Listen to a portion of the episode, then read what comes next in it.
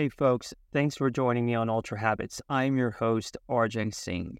My show is dedicated to all things executive. Here, we understand the unique challenges of executive life and the things that will no doubt come up in your business and personal life that have the potential to impact you negatively. On this show, we interview the world's top minds from the fields of business, medical, military, sports, the sciences, academia, and much, much more. Our goal is to leave you after every episode with more knowledge, wisdom, and awareness that ultimately help you improve your habits and move you and keep you at peak performance. Enjoy. And again, folks, thanks for joining me. Yes. Are traditional universities preparing people for today's world? The debate is on regarding traditional institutions and their ability to deliver the skills, resources, and mindsets for all Australians striving to enhance their lives. Hence, the meteoric rise of organizations like the Australian School of Entrepreneurship and the sweeping success of its CEO, Jahin Tanvir. We dive into his incredible journey into entrepreneurial land and TikTok after losing his job and how we continue to connect the dots, pivot, and ultimately arrive at a place which is now changing the game of the educational landscape in Australia. Enjoy the show, folks. Jahin, welcome to Ultra Habits, man. It's great to have you on the show this evening. Thanks for having me. It's a pleasure to spend my afternoon Wednesday speaking with you, mate. Yeah, you you obviously don't have uh, kids because around this hour it starts to get a bit funny, right? Like if I start if I try to do this podcast at five o'clock, my daughter will be walking to the studio door, kicking at the door, yelling, screaming. So you still got some flexibility in your day, and we are talking about that earlier. Uh, you're working a lot, aren't you? Yeah, I mean, I don't know how I would be able to maintain my lifestyle if I had kids at this point. So let's not even touch upon that topic just yet. Give me a few more years. But no, it, it has been busy. As we coined uh, at our work, good busy. So we call it good busy, not busy where it's like I'm on my knees and I'm just like, I don't know what to do. It's more about things are happening, things are progressing, and it's fulfilling in that sense. How do you know if something's good busy? I think for me, good busy, at least the way I describe it, and it might get a bit philosophical just to start off with, but I'm not a big fan of happiness. I don't believe happiness is the end goal. Mm. I think happiness, for example, I could grab a Cadbury chocolate, have happiness for about 15 seconds, and then I'll be like, this fleeting emotion's gone. I need to hit the gym. That was too many calories for me, good busy is about fulfillment.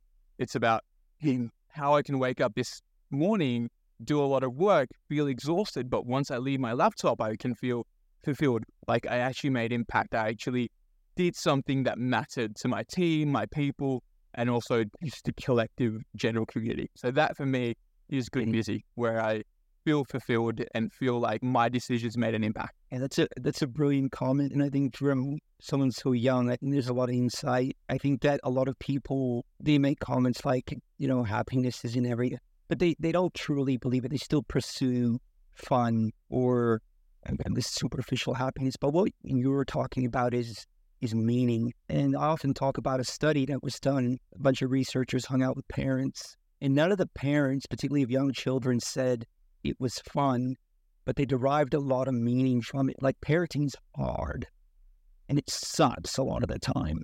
Right? We got threw up on my daughter, threw up on me last night. This, Today she was kicking me in the stomach because she didn't want me to change her napkin. Like that's not fun and it doesn't make you happy. But what makes you happy doesn't always give you meaning. Right. And so the question is, is how did you get to a place where you started to get this level of wisdom? And that's what we're gonna unpack today. So, for those that don't know you, you're the co founder and chief executive officer of the ASE Group. It's the largest youth innovation and entrepreneurial provider. The School of Australia School of Entrepreneurship impact is massive. 182,000 people have participated in your face to face and online education programs. 51% of your alumni are based in regional or remote rural Australia, which is massive. I mean, in a country which is so regional for that area, those areas have access is massive. And over but two million dollars worth of income revenue, grant funding, external investment has been made and generated by alumni. Like this is this is massive stuff. And your organization's not that old, right? Like we're talking about a couple of years, right? Or a year or two. Yeah, I mean we've been officially up for about two and a half years ish. So deal was still fairly new. What's the journey? I mean, I saw a post saying, you know, you were you were saying something about to the effect that you had lost your job or you were in a job that sucked. You didn't really know what to do. Give us the story, man. Like, how did this thing get born? Yeah, absolutely. And I mean, I think whenever I you know, talk about my story, my story is mainly out of necessity rather than choice. So it wasn't something that I ever planned. It was more around what life threw at me. So my story, like I was born in Bangladesh, so first gen migrant, moved to this country in 2003 with my immigrant parents, um, and so a lot of my early childhood followed a very typical migrant story of you know growing up, trying to find a sense of belonging. I grew up in Western Sydney, so there was a lot of that side of the world in, in terms of identity, in terms of what do I actually want to do with my life. And so for me, my choices were always healthcare. You know, uh, being South Asian, my parents drilled into me you either do healthcare, medicine, engineering, or don't even think of calling us parents. And so, uh, gladly, that's changed uh, in terms of a narrative. That's not like a nurse. That's not like a nurse. That's like a doctor, right? Like a like a brain surgeon. Marry you off really well um, to have good status, as they say. Um, and so that was sort of my trajectory. I was like, okay, I'm going to do something healthcare related. Um, I was very book smart, massive nerd because that's what education was to me and our and, and our family. Um, and so I was like, medicine takes seven years. I can't study for seven years. What's the alternative? And so I graduated high school and studied optometry because I was like, five years, I get my bachelor's and master's. It's respectable, high income paying. Parents should be proud. And so I started that and actually moved to Canberra for university. Absolutely hated it. Life was being miserable to say the least. I think it's an incredible occupation, but for me, it was just boring. It was repetitive, it was meticulous, and I felt like what I wanted to do as a person was not being fulfilled. And so, what I ended up doing was I started deviating a little bit. And so, first year, second year university, uh, I was like reaching out to different organizations in different industries, like you know, in in industries such as advocacy, and industries such as uh, volunteering, charities, not for profits. And I was like, hey, I'm 18, I'm 19, I'm a first year university student. I don't have much experience, but can I volunteer my time and learn from you? That was it. Just genuinely being curious and fascinated to learn because, again, I barely had any friends in Canberra when I first moved because my entire community network was in Sydney. And so I also wanted to make friends. And so I started doing that, started volunteering for a couple of years, just learning skills on how do people talk? Like, how do you network? What does it mean to grab a coffee with someone? Like, what do you ask there? And so those are the things I started doing. And I started, you know, developing myself as an advocate, um, you know, speaking on different panels about volunteering and the journey of being a young person. Really, really cared about that. Like I'm a big, you know, believer in representation. And so I really wanted to be that person. And then lockdown hit and the life became very miserable as, as it was for a lot of us. So I was just stuck at home and I was like, I was progressing so well. And now look what happened. I'm miserable. I'm helpless. Um, and so that was a very difficult time, 2021. Made some very poor decisions in terms of you know, not not believing myself, self doubt, and then lockdown lifted in 2021, and I was just like to myself, what is one thing that I've always wanted to do? What is one thing that I've always wanted to do, but has have always been afraid of? And for me, it was starting my own business. I love the idea of starting your own company. It's almost like your baby. You're building it from the ground up. I've always been fascinated by it, but I've always been afraid of it because I was like, it's scary. I have no experience or an MBA or anything. But it was like, let me give it a shot. And so last year in April 2022, I started my first company called Breathe, which was an edtech social enterprise all about teaching young people public speaking. So growing up, I never felt like I had a voice. I always felt a little disenfranchised being a first gen migrant. I felt like, what can I see myself actually, you know, hustling and building and public speaking education was that thing. And so I started that company. Um, that company lasted for about six months. We worked with a bunch of epic people like Canva, McKinsey, Commonwealth Bank. And then six months later, that company got acquired by the ASE Group. And then I was appointed the new CEO at the Australian School of Entrepreneurship. And now, you know, I went from a one man band to a team of about 38 staff members all across Australia in every state and territory. And so, as you could expect, it's been a massive learning curve. It's been a lot of adrenaline, a lot of excitement, a lot of mistakes. But more than anything, it's been a very non linear pathway, to say the least.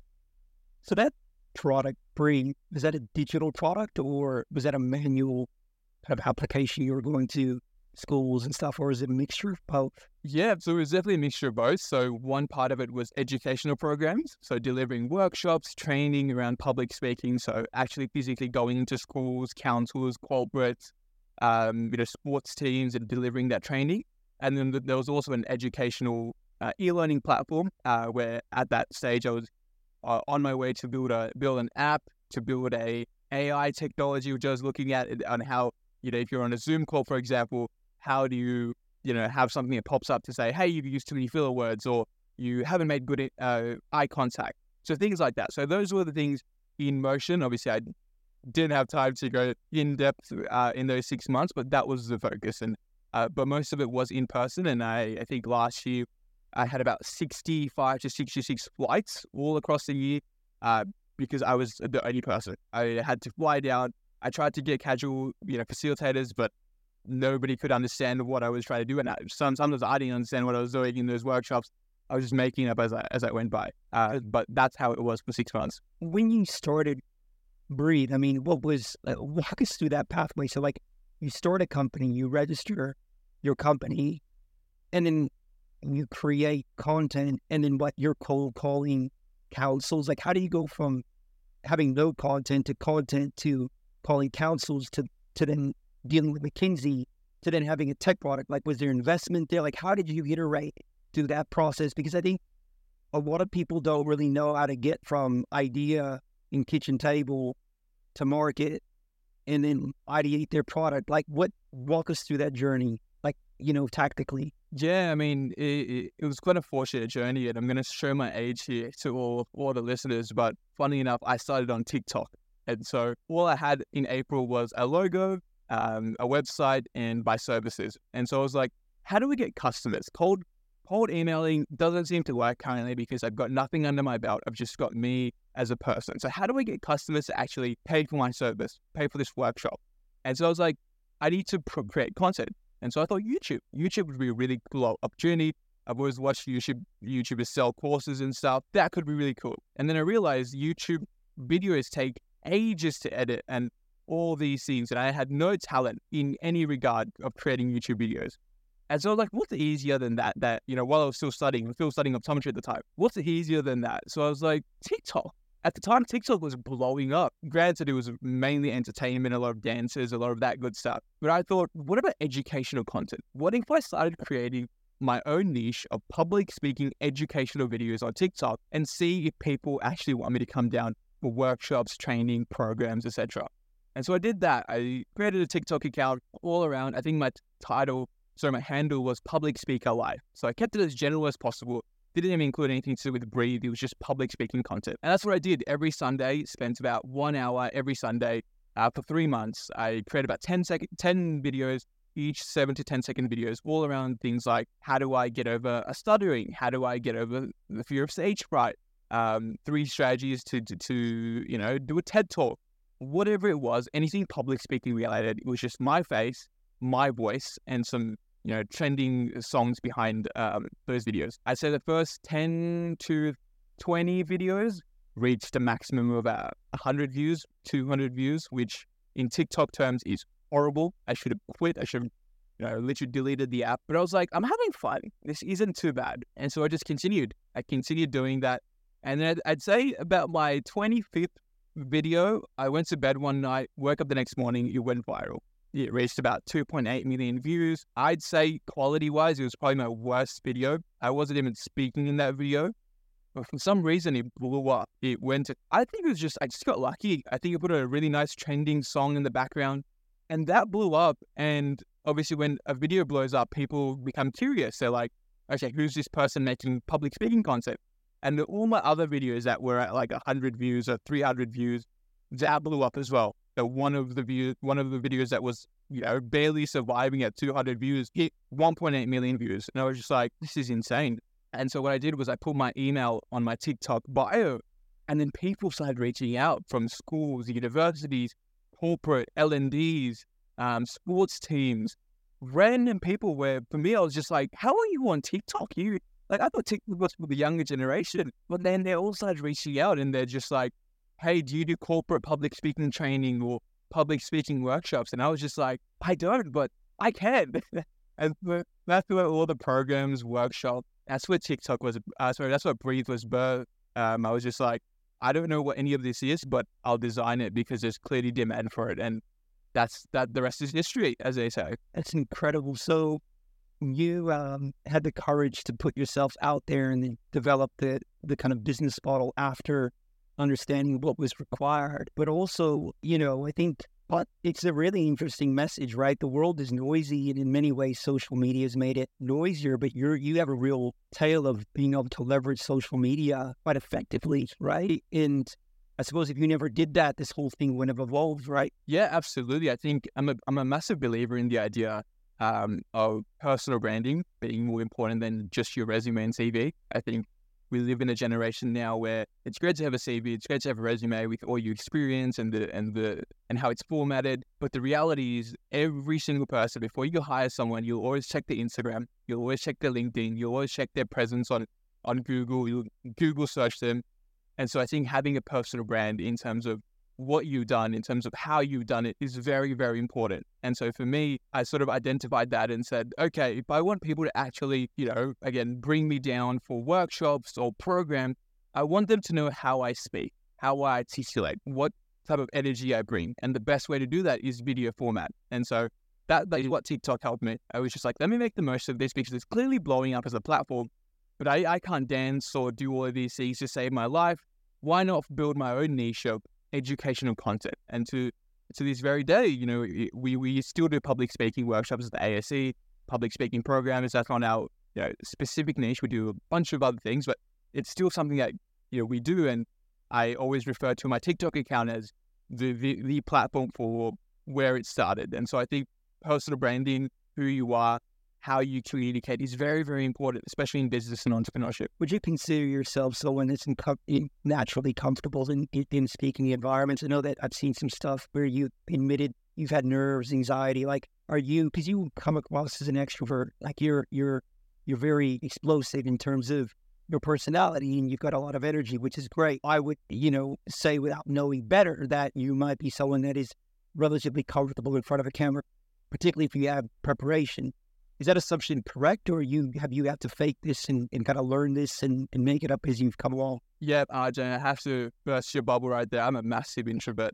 Naturally, I'm incredibly introverted. Um, even growing up, for example, I had a lot of social anxiety. I was the quiet kid in class, and that, that's that's my genuine personality. Like I would rather spend time with myself, going for a walk or you know, doing something there rather than going to a networking event, for example. But I've sort of had to, as you said, break out of that shell because, um, like I said, growing up, I've always been the quiet kid. Every parent teacher interview when I was young was always like, Julian's a very good student, never causes any trouble, but he does not talk. He is too shy. He's so quiet. Um, that's been my journey. And so I've sort of re- had to realize that about my senior year of high school, that if I actually wanted to be influential if I wanted to achieve any goal or dream of mine, I needed to learn how to talk. I needed to learn the ability to go into any room and actually be taken seriously. When you're quiet, which don't get me wrong, I think some of the most introverted people, quiet people are very, very good critical thinkers.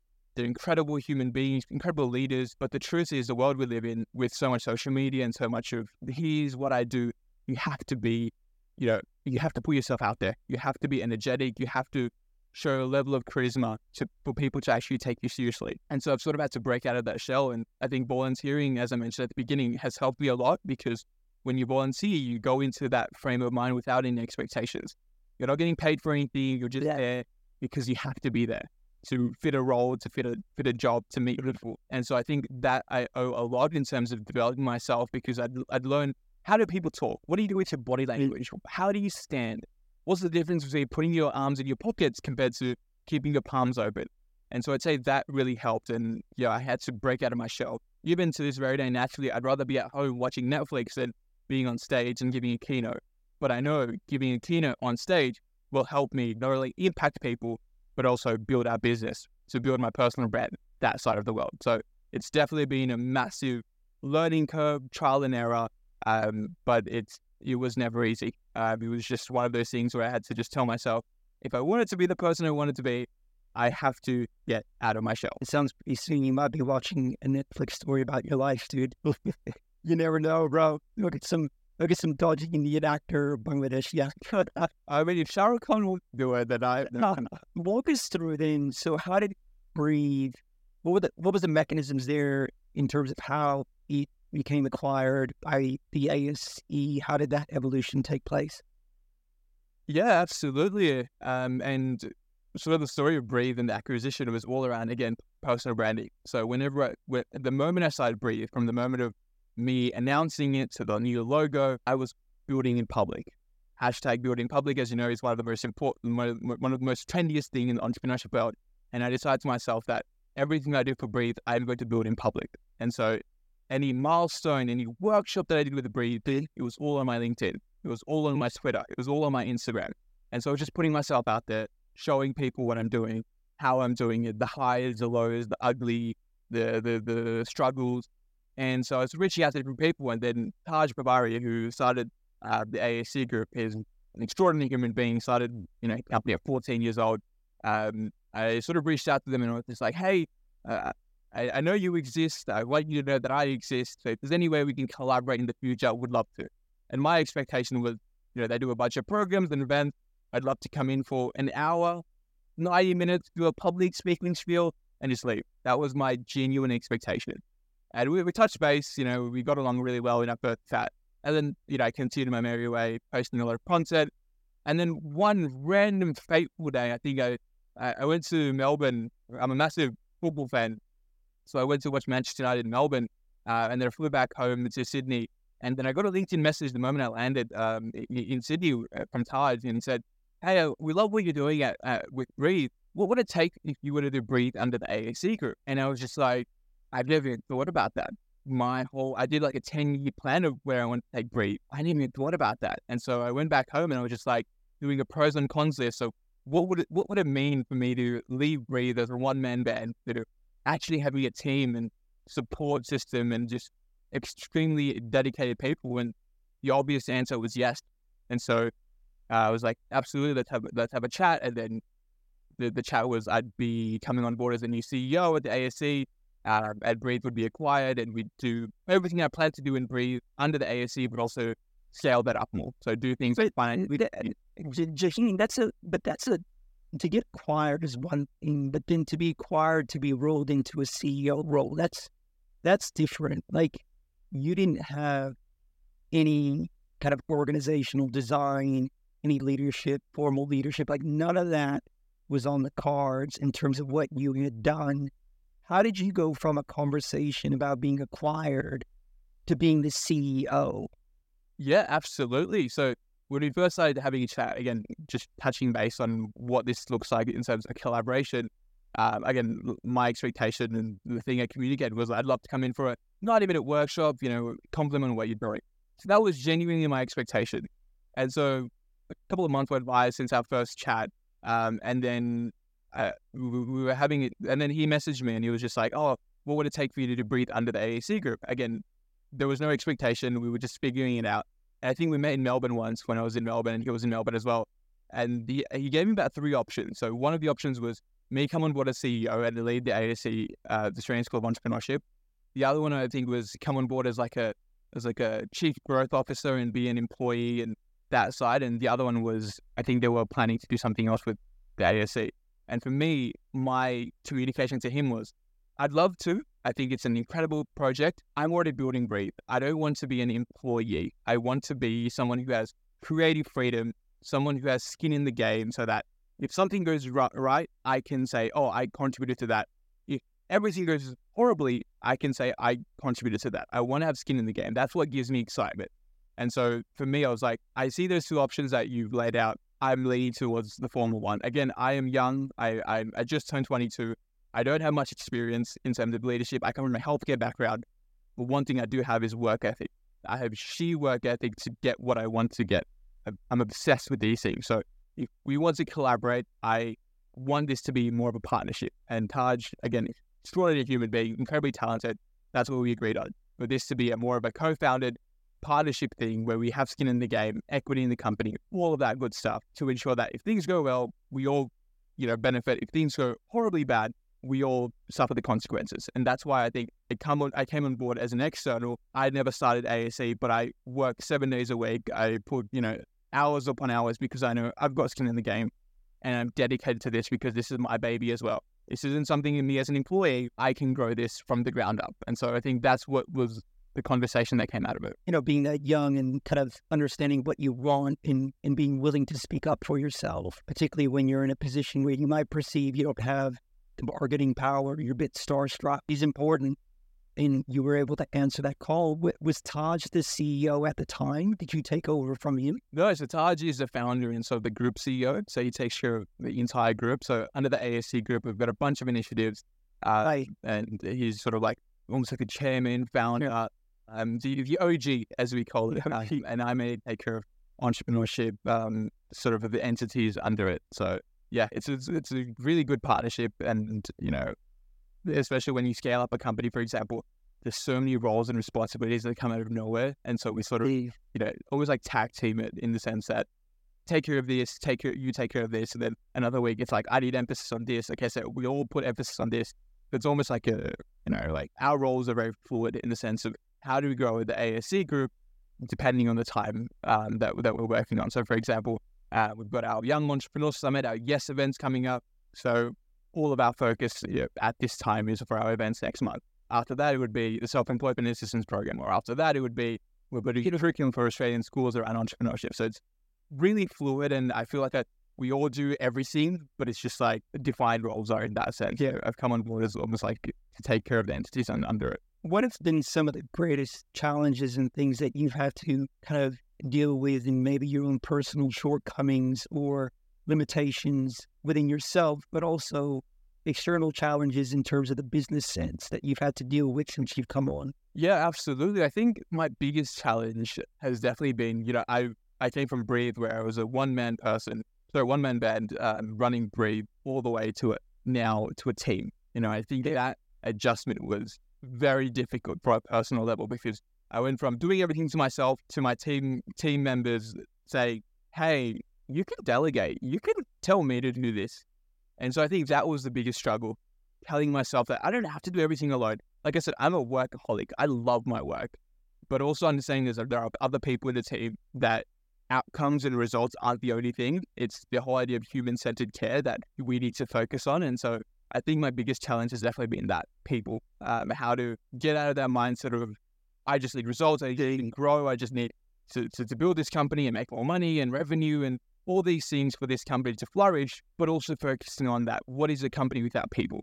Mm-hmm. So I think that that's been my biggest learning curve. How to take care of people, how to understand different people's personalities, conflict resolution. Like, you know, there, there, has been some instances where things have happened um, in, in the company. I'm like, oh, okay, so what's next? And then I realized, oh, I'm the CEO. I'm supposed to do something about it. You know what I mean? Like telling myself that no, you have to do everything. Um, so yeah, it's I think that has been the biggest sort of learning curve. It's been both exciting, and rewarding, but also quite stressful at times. But I guess that's that's the journey you go through. Learn, you know, try and t- try test different things and see what happens, see what sticks, what doesn't stick. You had to apologize to anyone yet?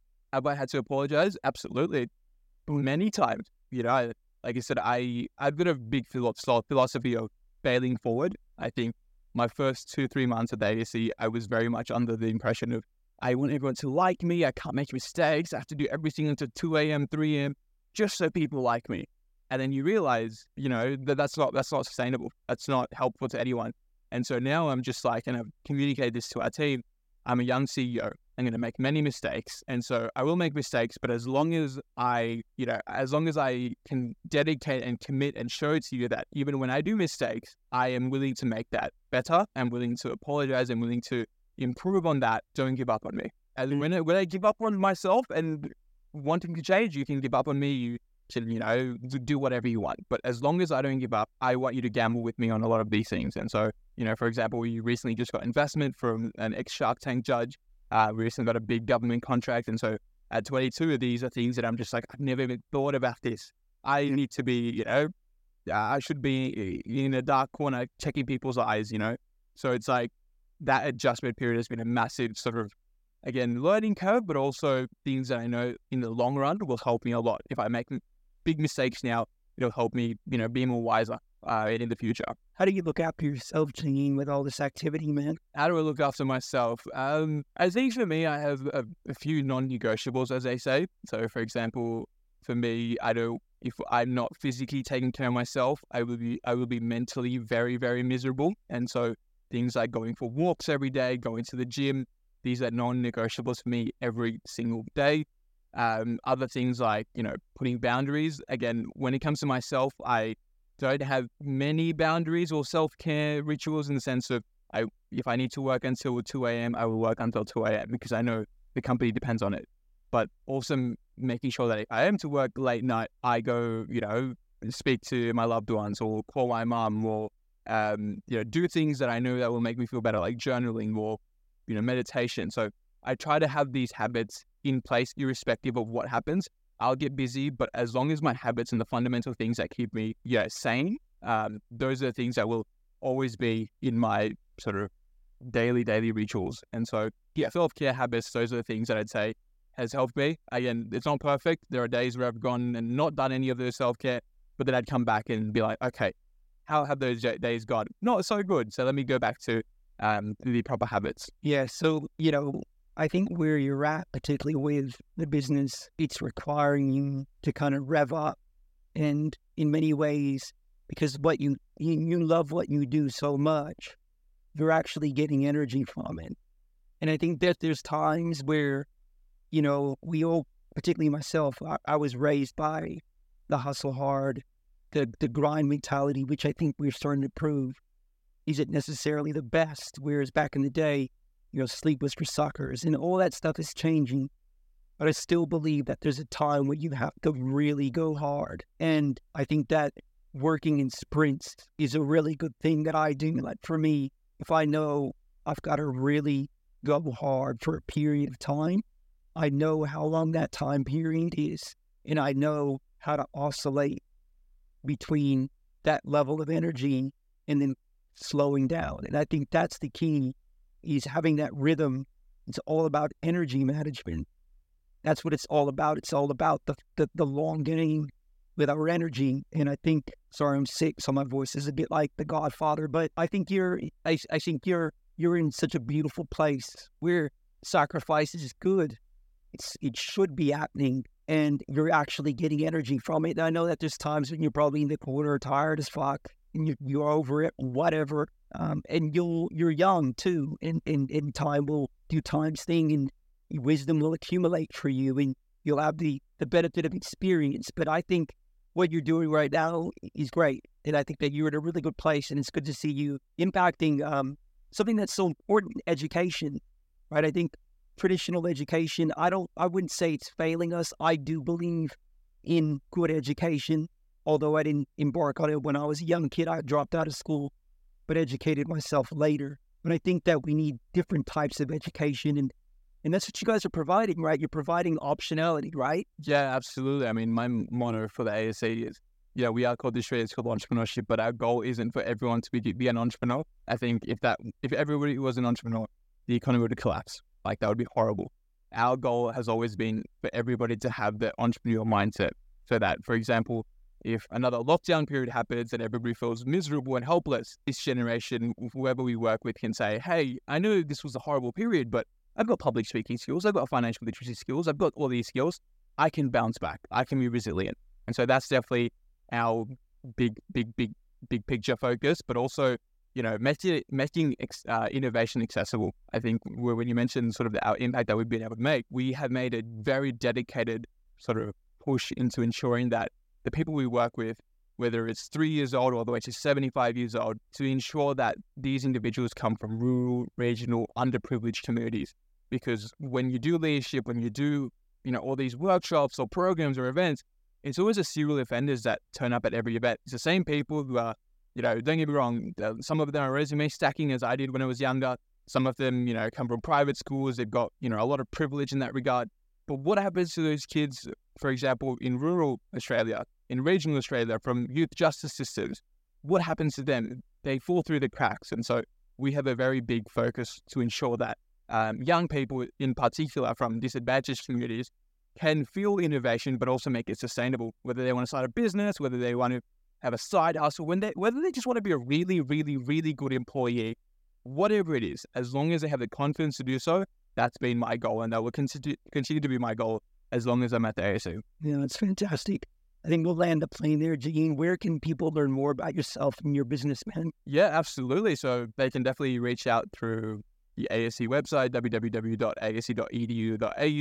And I'm also on almost every social media. So if anybody needs any support or just wants to chat, feel free to reach out. Jahin Tanvir. But yeah, always, always open to chat and seeing the magic we can create together. Thanks for your time, brother. Thanks for having me, Ed. Hey, folks, thanks for joining me on this episode. With all the options out there, I am super grateful that you spent time with me. I hope that you've received value from this conversation. And if you have, I've achieved my goal. Your support is really appreciated. If you really, really like the show or you want me to know how we can make it better, please do leave a review letting me know and the world know your thoughts. Yeah? If you want to know more about Ultra Habits and what we're doing, go to www ugventures.co. Sign up for the quiz. You'll get some really good insights into the archetype in terms of your habits and how you can improve your habits in your business and in your life. You'll also get a weekly newsletter with some blogs, episode updates. I promise you, we do not spam. I absolutely hate spam, and I think it's super unprofessional. It's all about value. So, anyways, folks, until the next episode, have a great